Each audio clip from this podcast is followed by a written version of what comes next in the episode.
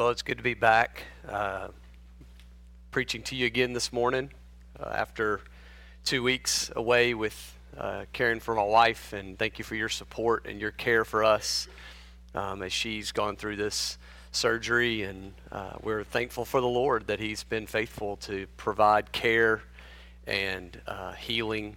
And so I wanted to just take a moment and say thank you for being a church that loves other people well.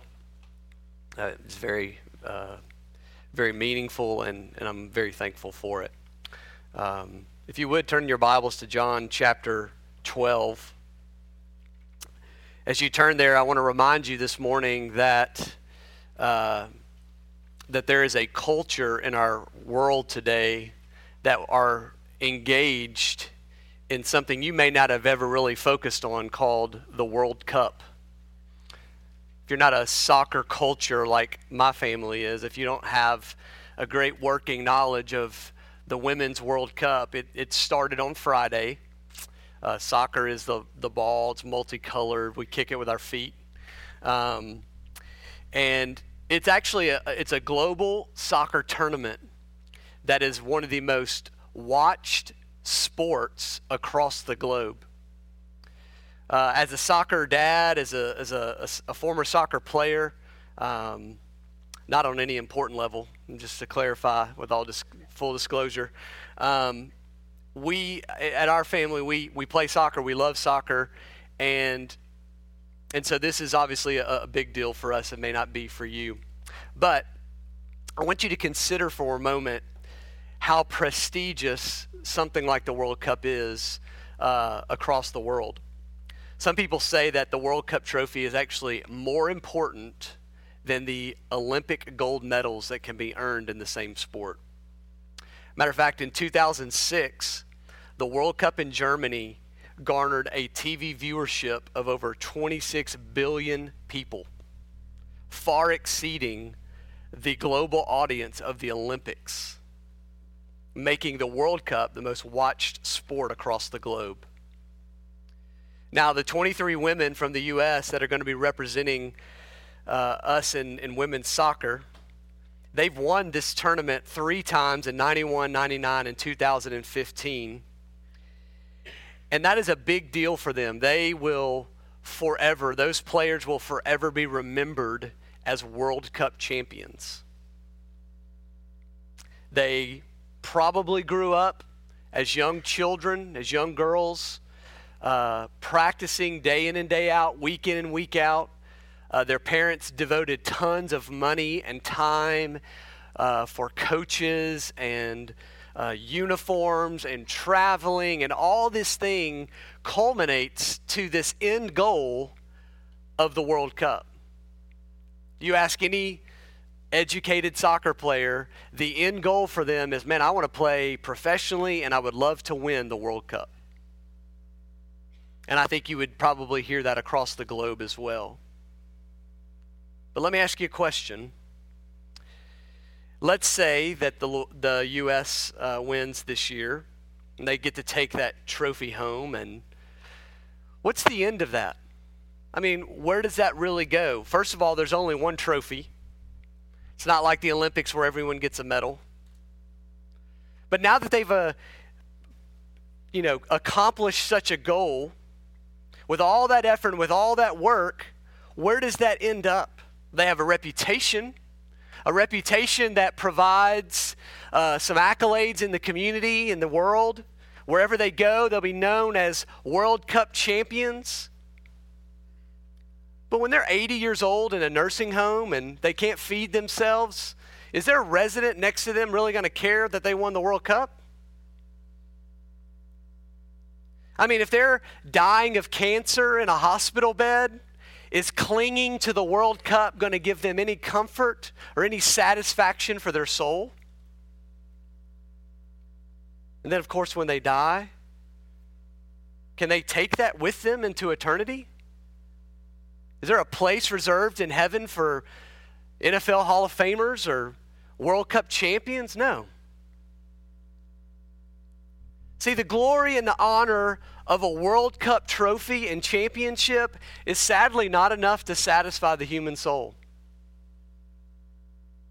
Now, as someone who loves the sport, I love to see people strive for, for a great goal and, and, and do their best and, and accomplish such a goal with, with uh, blood, sweat, and tears. And, and, and I like to cheer these teams on. But sadly, I watch uh, with, with oftentimes disappointment knowing that so many of these people will cling to those things and in the, in the, in the midst of that, throughout their lives, be unsatisfied because they were created for more. They were created, we are created for more than World Cup trophies. We were created more for successful careers. We were created more or for more than just having a, a, a, a, home full of children or a great marriage. The ultimate reason by which we were created was to give God eternal glory that He deserves. Glory is, is the honor, it's the esteem that, that is due to his name because he made us, he, he created all things, including us. And we were created to worship him. And before sin, there was this perfect relationship between man and God. But when sin enters the world, it changes so much, and, and, and a, a, a world, a, a humanity that comes after Adam and Eve, starting from Adam and Eve, are seeking things that bring them satisfaction. They are seeking their personal glories that never satisfy.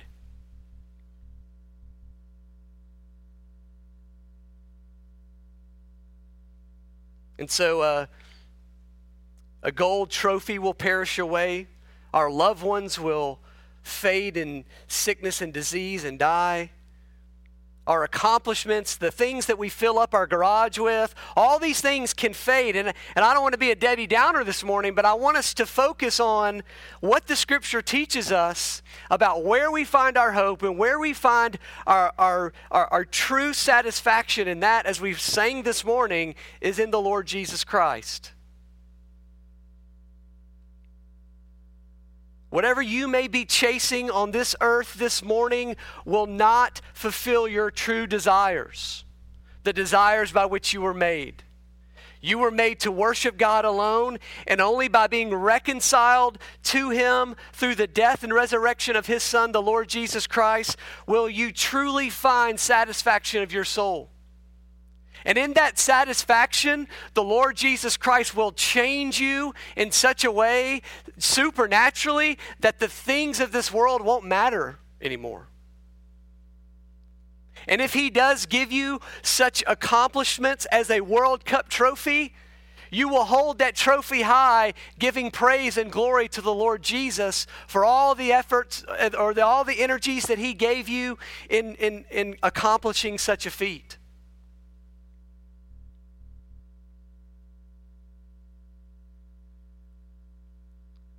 But we are here this morning not to learn about soccer, but to learn about Jesus and how we can find satisfaction in Him.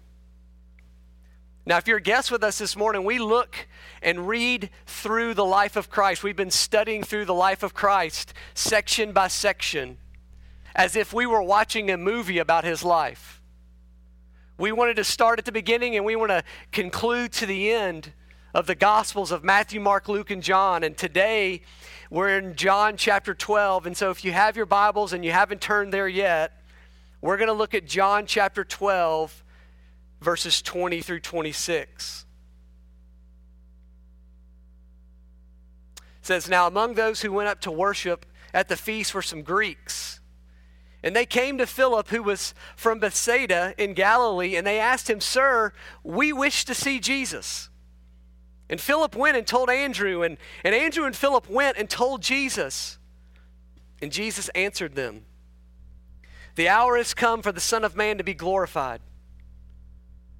Truly, truly, I say to you, unless a grain of wheat falls into the earth and dies, it remains alone. But if it dies, it bears much fruit. Whoever loves his life loses it, and whoever hates his life in this world will keep it for eternal life. If anyone serves me, he must follow me, and where I am, there will be my servant also. If anyone serves me, the Father will honor him. Now is my soul troubled, and what shall I say? Father, save me from this hour. But for this purpose I have come to this hour. Father, glorify your name. And then a voice came from heaven I have glorified it, and I will glorify it again. And the crowd that stood there and heard it said that it had thundered. Others said an angel had spoken to him, but Jesus answered, The voice has come for your sake and not mine. Now is the judgment of this world. Now will the ruler of this world be cast out. And I, when I am lifted up from the earth, will draw all people to myself. And he said this to show by what kind of death he was going to die. And so the crowd answered him, We have heard from the law that the Christ remains forever. How can you say that the Son of Man must be lifted up? Who is the Son of Man? So Jesus said to them, The light is among you for a little while longer. Walk while you have the light, lest darkness overtake you. The one who walks in the darkness does not know where he is going. While you have the light, believe in the light, that you may become sons of light. Now, just to catch you up, we are, as I said, following the life of Christ, and he has uh, lived this life uh, on the earth, a, a, a three year life, uh, or three year ministry uh, some, most people believe a 33 year life before he dies upon the cross.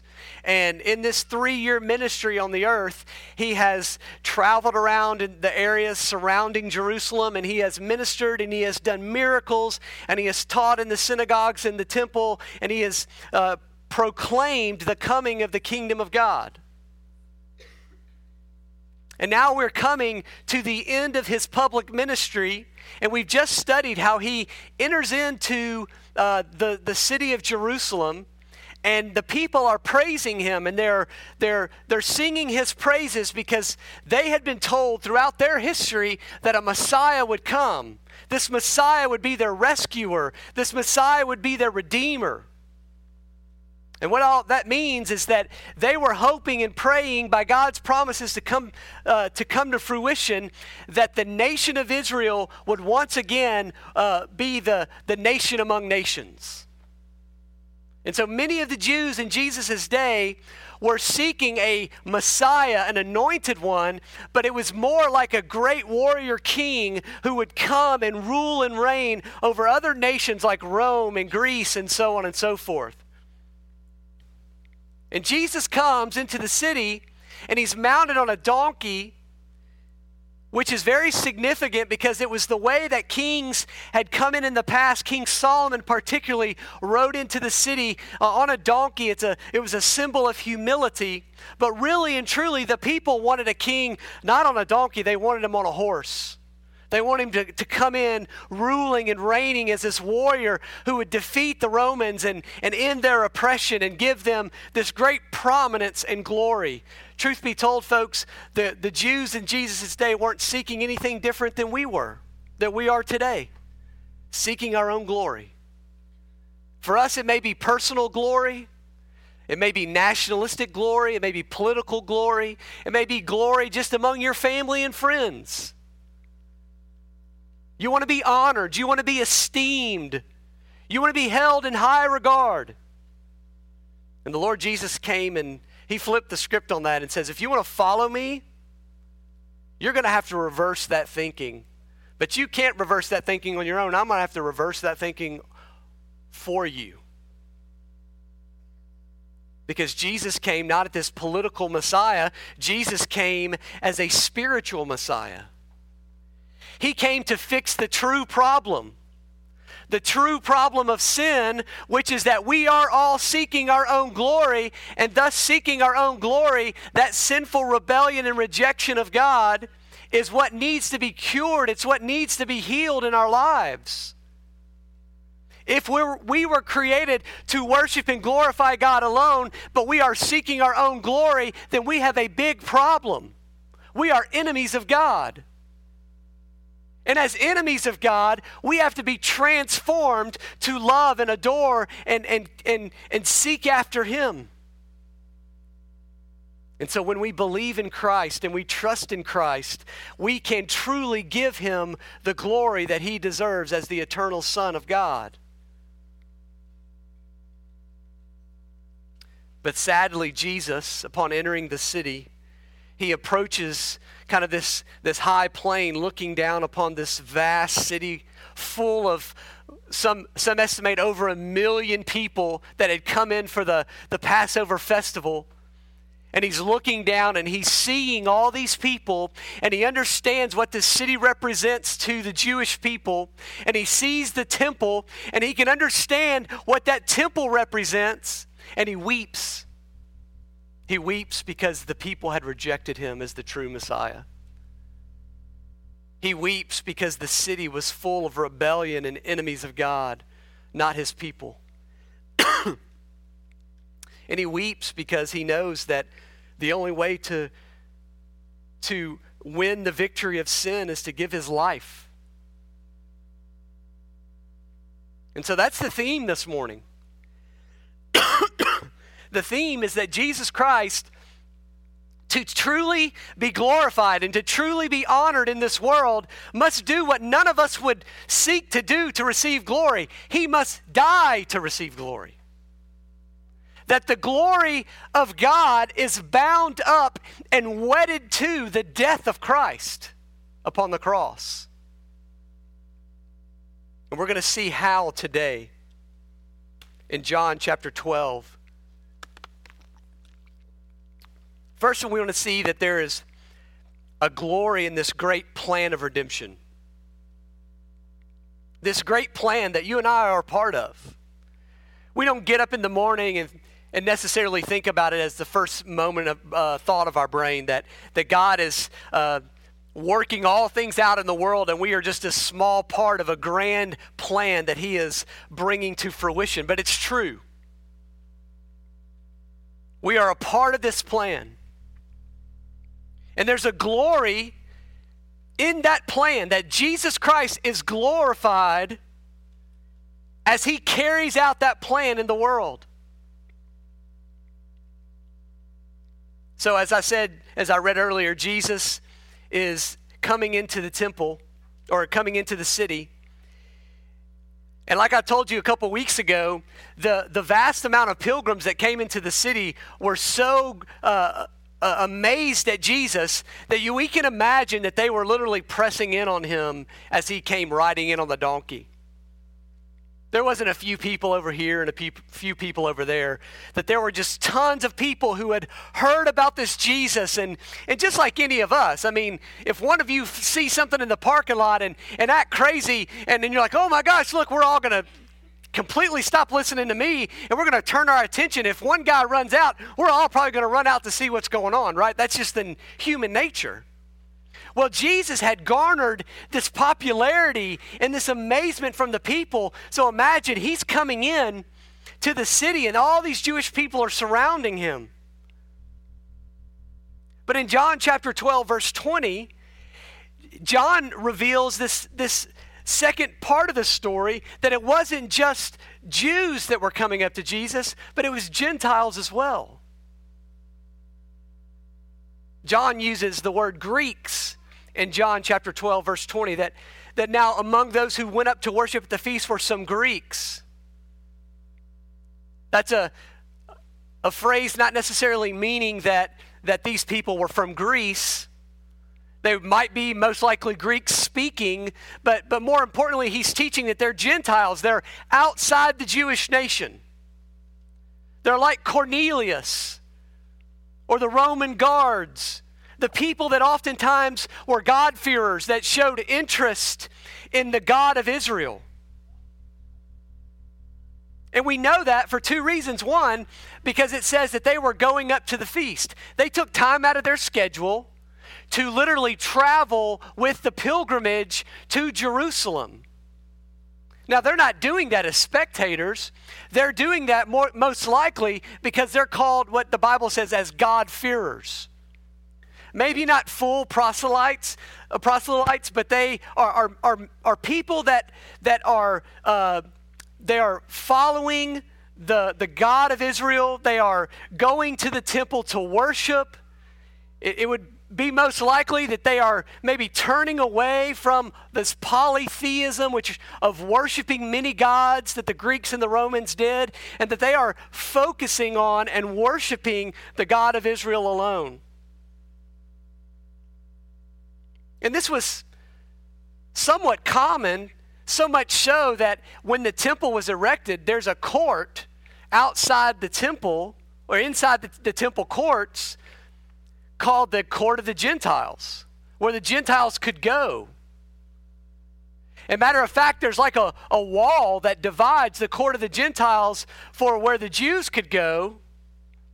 And, and that's considered the wall of hostility because there was a, a clear division between Jew and Gentile. And in the New Testament, Paul's talking about the work of Christ, and he says that Christ tears down the wall of hostility so that Jews and Gentiles together can come to Christ and worship.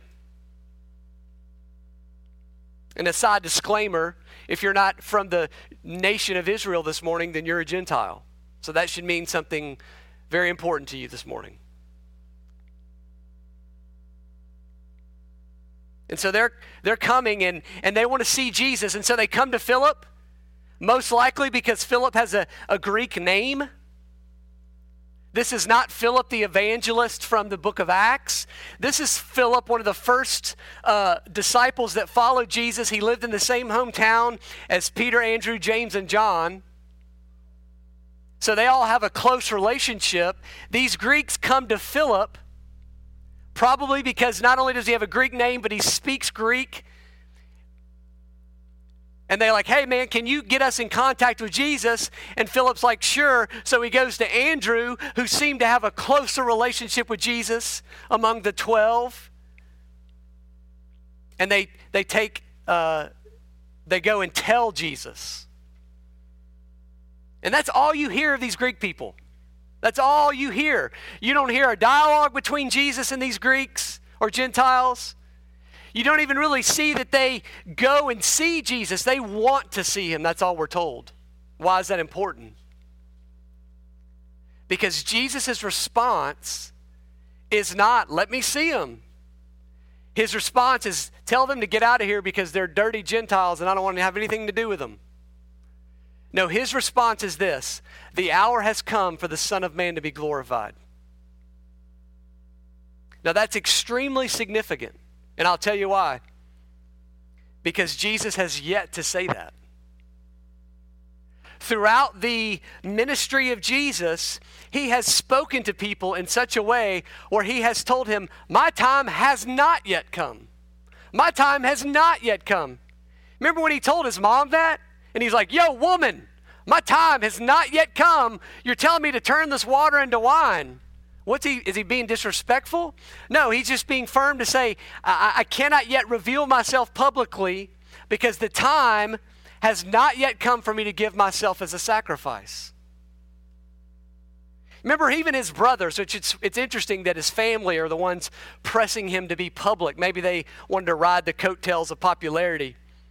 But later on in John chapter 7, his brothers come to him and they say, Hey, go into the uh, Jerusalem and expose yourself publicly and, and show everyone that you're the what you can do, these miraculous works. And he's like, No, my time has not yet come.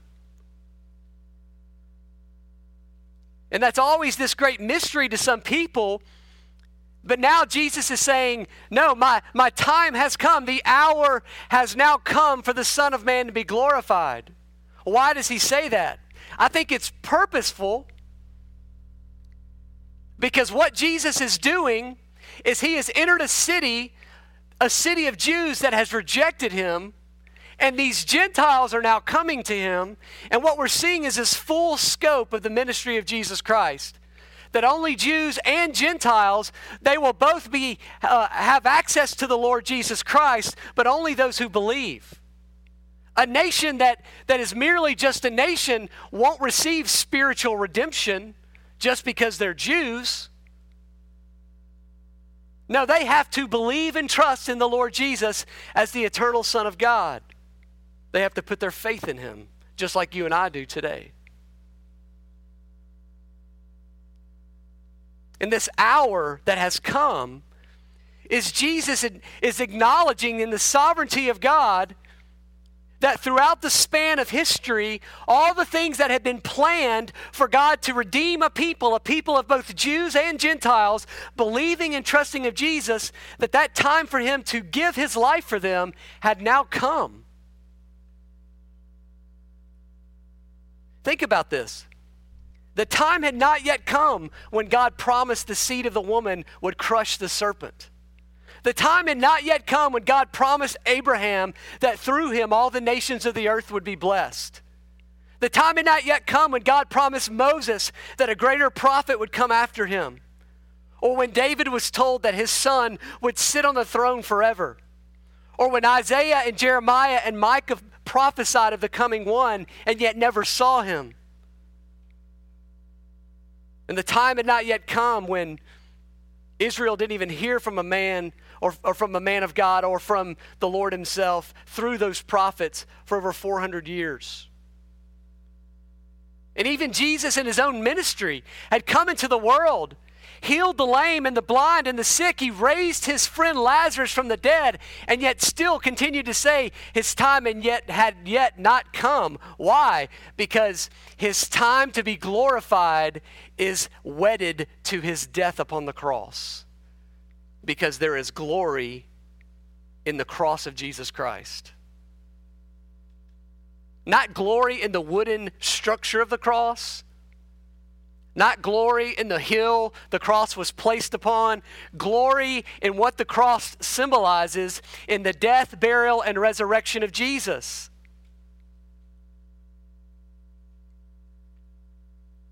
See, Jesus is the pure reflection of the glory of God for us. We can see God's uh, power and His majesty as we look all around us the vast oceans, towering mountains, immeasurable expanse of the universe. All these are glimpses of God's glory for human eyes and, and brains and understanding. I mean, we see those things and we, we should marvel at what God has done. But there has never been in the history of the world anything that compares to the perfect glory that we see in the person of Jesus Christ. He is, as Hebrews says, the radiance of the glory of God and the, act, the exact imprint of his nature that the Lord Jesus Christ upholds the universe by the word of his power. So, you want to see God, you want to know God, you want to understand God, then you need to read and study and know Christ.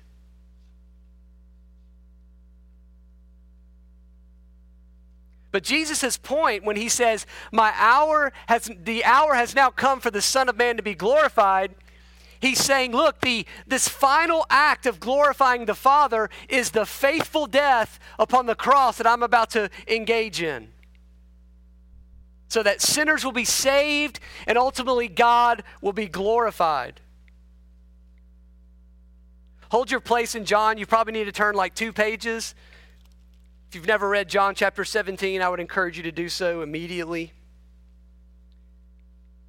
Look at the first four verses.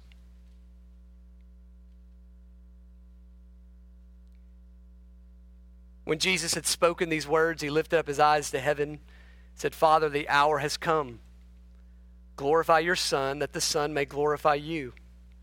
Since you have given him authority over all, the, over all flesh to give eternal life to all whom you have given him.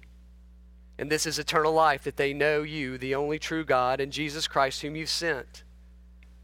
I glorified you on earth, having accomplished the work that you gave me to do. And now, Father, glorify me in your presence with the glory that I had with you before the world existed. It's amazing because Jesus is basically acknowledging so many things there, and I could spend a whole lot of time just on that passage.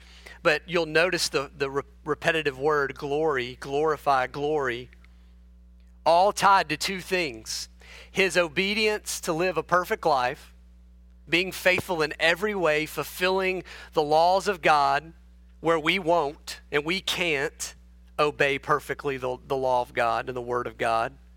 So he lived this perfect life. He taught the authority of God as he went around. He demonstrated the power of God in his ministry to the sick and the helpless and the oppressed. And all those things that he was doing in that earthly ministry, he says, I've accomplished them and they are bringing glory to you.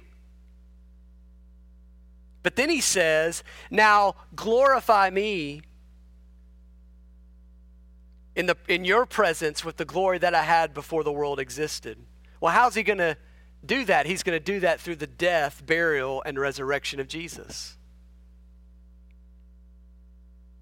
Because Jesus, in his faithfulness to carry out the mission of God to the crucified end, was how Jesus would bring glory to the Father's name.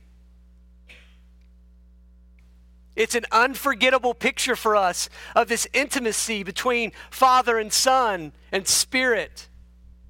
That Jesus, being faithful to the end, even in his own death, so that this plan of redemption could be carried out. To the world, that is the craziest recipe for glory. Hey, you want to be glorified? Go sacrifice your life for someone else. No, I'm good. I'd rather work hard every day of my life and try to earn my own glory. That's what the world says. I like to prove to myself that I can do it and just earn and heap that glory upon myself. Jesus is like, no, be humble, serve other people, sacrifice for the needs of others. Why? Because that's what I'm going to do, and that's the recipe for glory. And it's not glory for you, it's glory for the one who made you. And so his obedience to suffer is one aspect of the glory of the cross, but also the glory of the cross shows us and brings uh, to clear understanding the character of God. You want to honor your parents? Speak well of them. When you're talking to someone and, and they're asking you about your folks and you speak well of your parents, man, my parents are, are faithful people. They, they care for me. They fed me well. You should see my pictures in middle school. I was, you know, I was fed well, you know. I'm thankful for them man they love the lord they they are they are constantly giving of themselves and in speaking well of my parents i'm giving them this earthly honor right well jesus in in and not just speaking well of, of the father but actually giving his life he is displaying through the cross the very character of god He is showing us these, these attributes and these characteristics of the one true God. Like, for instance, He's showing us holiness. That God is holy and He's too pure to, to look upon sin. God's people that He drew to Himself, He commanded them to separate from the pagan nations who worship false gods. He says, You should worship me and me alone, to turn away from false gods and false idols. Because he was holy and righteous. He demonstrated that with things like the temple, where there was a, a clear separation between God and man because God is holy and without sin, and man is full of sin. And thus, sin cannot even dwell in the presence of God.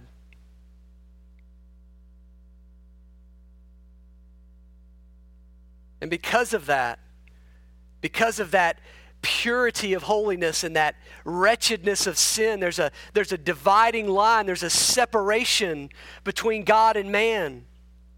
And the only way for there to be restoration is through the cross. Because the cross is the, the means by which God uh, is, is enacting not only or demonstrating not only his holiness, but also his justice. He's saying, I'm holy and I've created you to be holy, but you've sinned and rebelled against me. And I must punish sin. I cannot let sinners go free, or I'm an unjust God, so I, I must punish sin. So, how will I do that? I will send my son, and I will punish my son on your behalf. That's pure, holy justice. And that's what the Lord did for you. That the cross of Christ glorifies the character of God in seeing his holiness and seeing his justice, and lastly, seeing his unconditional love. That Jesus came and he gave his life faithfully, obediently to the Father, seeking to glorify the Father in his obedience. And he did so for the enemies of God. He did so for those who spit upon his name, who shake our fists at God, who were like the Jews crying out, Crucify him, crucify him. That's not the Jesus that we want. We want the political Jesus.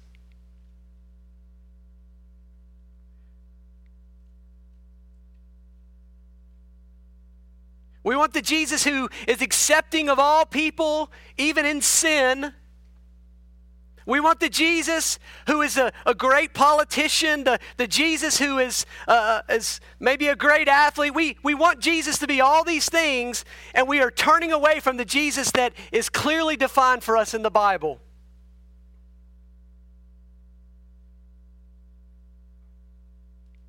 But he gave his life, and he sacrificed it.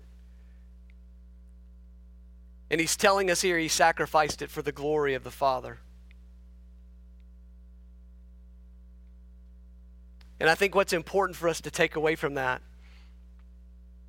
is that the cross of Jesus Christ is not about you. You're a recipient of the effects of what Jesus Christ accomplished on the cross. But the cross of Jesus Christ, of his death, burial, and resurrection, was for the purpose of carrying out a plan his Father sent him to accomplish for the glory of his Father.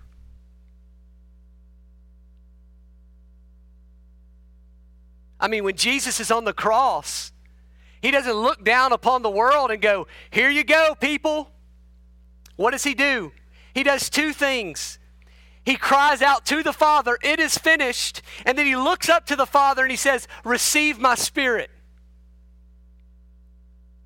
Because his focus and his attention is on doing what he was uh, sent to do by, as the obedient son and he's wanting to return to the Father again.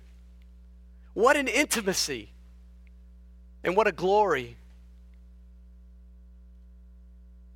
We could say it like this the cross was for his people, but it was not about his people, it was for God's glory. And secondly, not only the plan of redemption, but the glory is also seen in the people of redemption. Yes, even you, the people of redemption who believe and trust in Christ. Look at what this look at what Jesus is teaching us in verse 24. He gives us those, those infamous words, those, those, uh, those rattling words, truly, truly, like pay attention, listen to this, similar to behold.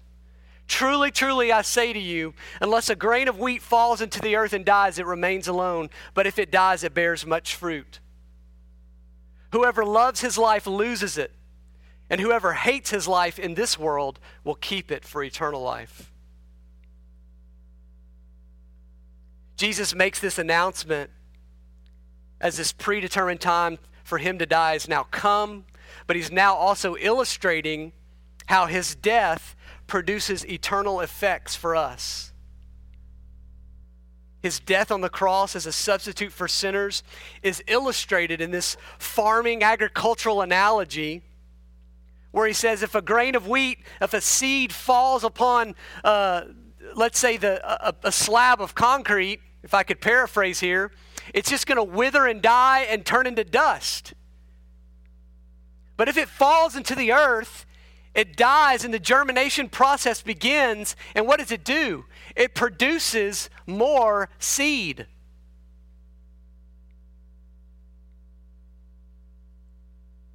Maybe if you're driving down Germantown Road at a specific time of the year and you see the sunflowers that they, they plant and they grow, it's hard not to imagine that every one of those little sunflowers grew from one seed. And Jesus is making this analogy with wheat. You don't understand wheat, you just eat it. I barely understand it. It's got gluten in it, I think. But but the the truth is transcendent, right? I mean, Jesus is saying, as I go like the seed and die in the earth, I produce fruit. And literally it says, bear much fruit or bear many seeds.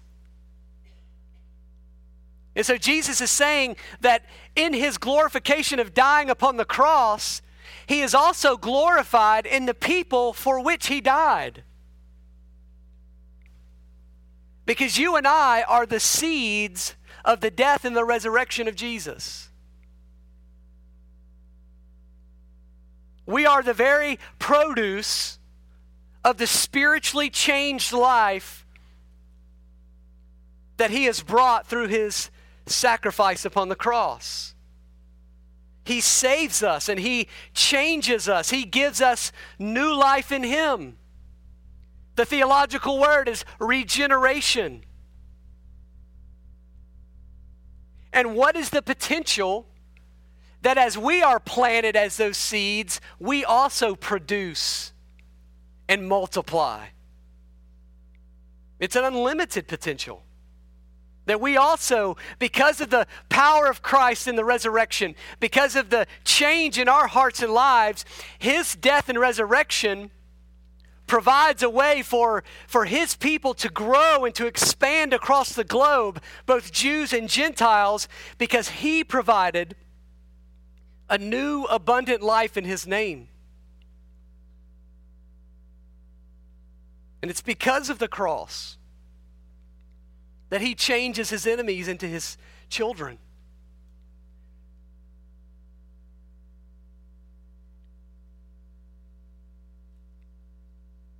And so he turns to in that, that thinking and he basically says, Look, I have taught you that that throughout my ministry that that my life is is destined to die and to suffer. And in that suffering, I'm going to be obedient until that suffering is completed. And in the same way, if you are truly these seeds that result from my death that has sprouted into new life, then you too will live lives of obedience and you will acknowledge and accept the suffering that might come your way. I mean, the theme here is death and the obedience to death. And so in verse 25, as we are the, if, if, we trust and believe as followers of Jesus, and we are these seeds that have come through the effects of his work on the cross, then we will be people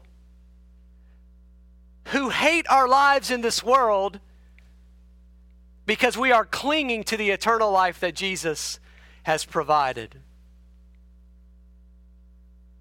Now, when he says hating our life in this world, he's not encouraging you to be the curmudgeon, right? The the negative the negative Nancy, the you know, the the sarcastic Sam, whatever you want to say. He, he wants you to, to live life and enjoy this life, but he wants you to understand that if you are truly transformed, your mind and your heart is transformed, then you are seeking things not of this world because you don't belong to this world. And thus you will not cling to the cares of, of this life, but instead you will cling to the, the spiritual things of heaven. And this is what the cross of Christ does it creates a new spiritual life in people. And we are united with Him Look at verse 26. If anyone serves me, he must follow me, and where I am, there will be my servant also. If anyone serves me, the Father will honor him. How are we going to be with him also if we are not united with him through his death and resurrection?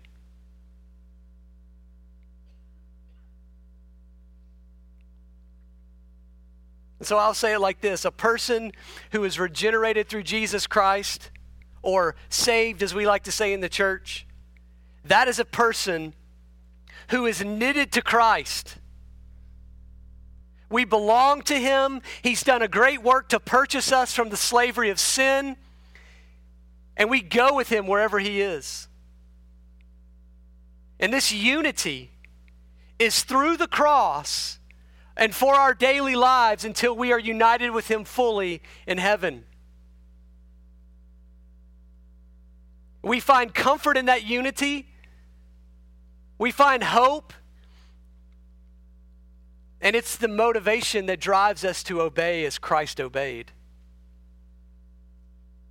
I mean, the, the, the idea is that Jesus is faithfully following this timeline that the Father has set before him, and he is being faithful. The hour has come, Father. I'm here to be faithful to what you've called me to do. Fast forward to his people, his seeds. What are we supposed to do? We're supposed to, to follow him, to be obedient as he was obedient to see God's word and to keep his commandments.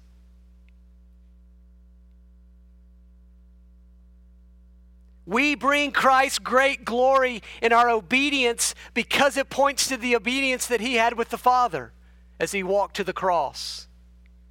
Every time we obey God's word, it's not because we're earning salvation. We're not trying to please God so that we'll have favor in His sight. We are obeying Him because our actions of obedience are memorial stones to Christ's steps toward Calvary and His faithfulness to die for us as sinners.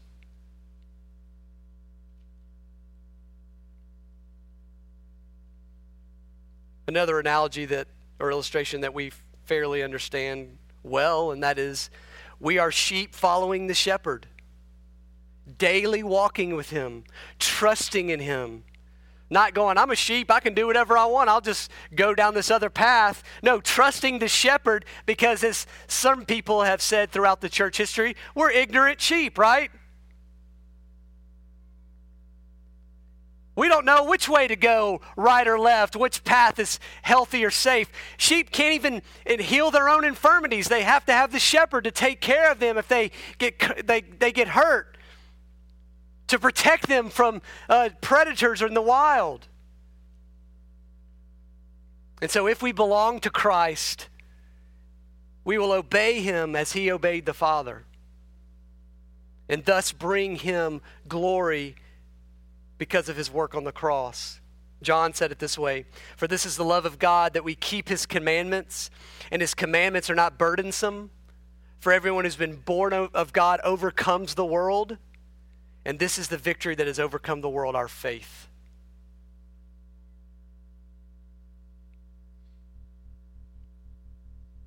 And in the same way that this is connected to the obedience of Christ, it's also connected to the death of Christ. That as we live as believers in Jesus Christ, we too are experiencing death day by day. Not a death to somehow atone for our sins or pay God back for the sins that He uh, granted forgiveness upon. But we are dying day by day to the old life by which we live.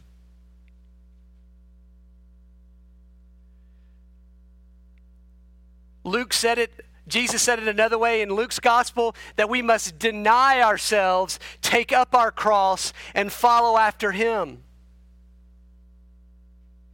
It is a continual dying to ourself day by day of the affections and the cares for the world that we must turn away from as we continue to struggle with the flesh and the new life in Christ.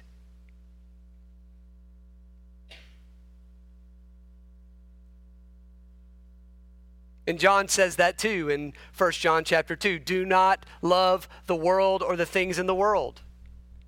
If anyone loves the world, the love of the Father is not in him. For all that is in the world, the desires of the flesh, the desires of the eyes, and the pride of life is not from the Father, but it's from the world. And the world is passing away along with its desires, but whoever does the will of God abides forever. Now, let's be real clear as I finish up. And that's not normally like the 30 minute finish up conclusion of a sermon. It's just like I'm about to be done. As John writes these things, as Jesus says, whoever hates his life in this world will keep it for eternal life, please don't misunderstand that these are not steps to salvation. Jesus is not saying if you turn away from the things of this world, you will be saved. He is not saying if you just uh, pull up your bootstraps and, and transform your life by, by doing good to other people and, and turning away from bad things, if you just counterbalance the sin in your life with really charitable things, then you will be pleasing to the sight of God. Folks, that is impossible. Because remember that in God's justice, He must punish sin. And in punishing sin, He cannot let a single sin go unpunished. And you cannot bear the wrath of God for your own sin. The eternal Son of God had to bear the wrath of God for you. And He is able to bear it because He is the eternal Son of God. And so, as we say, Jesus is our substitute, trust in His work upon the cross. Die to yourself day by day because you love Him and because you belong to Him, not because you're trying to save yourself. And in doing so, by trusting in Christ and believing in Him, you will be saved. You will belong to Him, and you will desire to glory in the cross of Christ and not in yourself or the things of this world.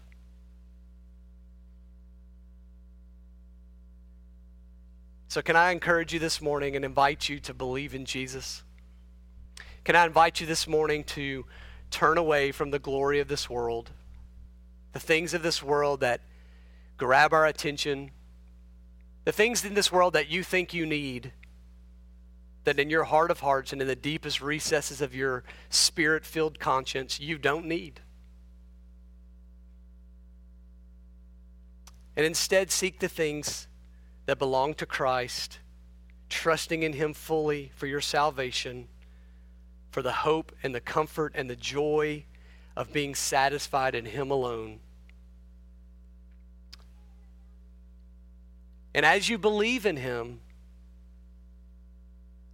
you are equally and at the same time turning away from the things of this world and the sin in your own life.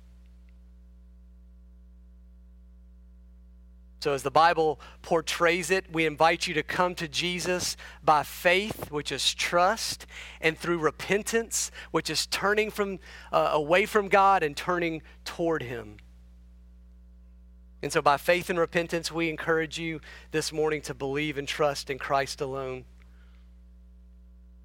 And as the church, those of us who have decided and, and, and committed to Christ by His grace and for His glory, may we live day by day this week in the glory of the cross and what He's accomplished, being amazed by His grace and His love for us. Let's pray.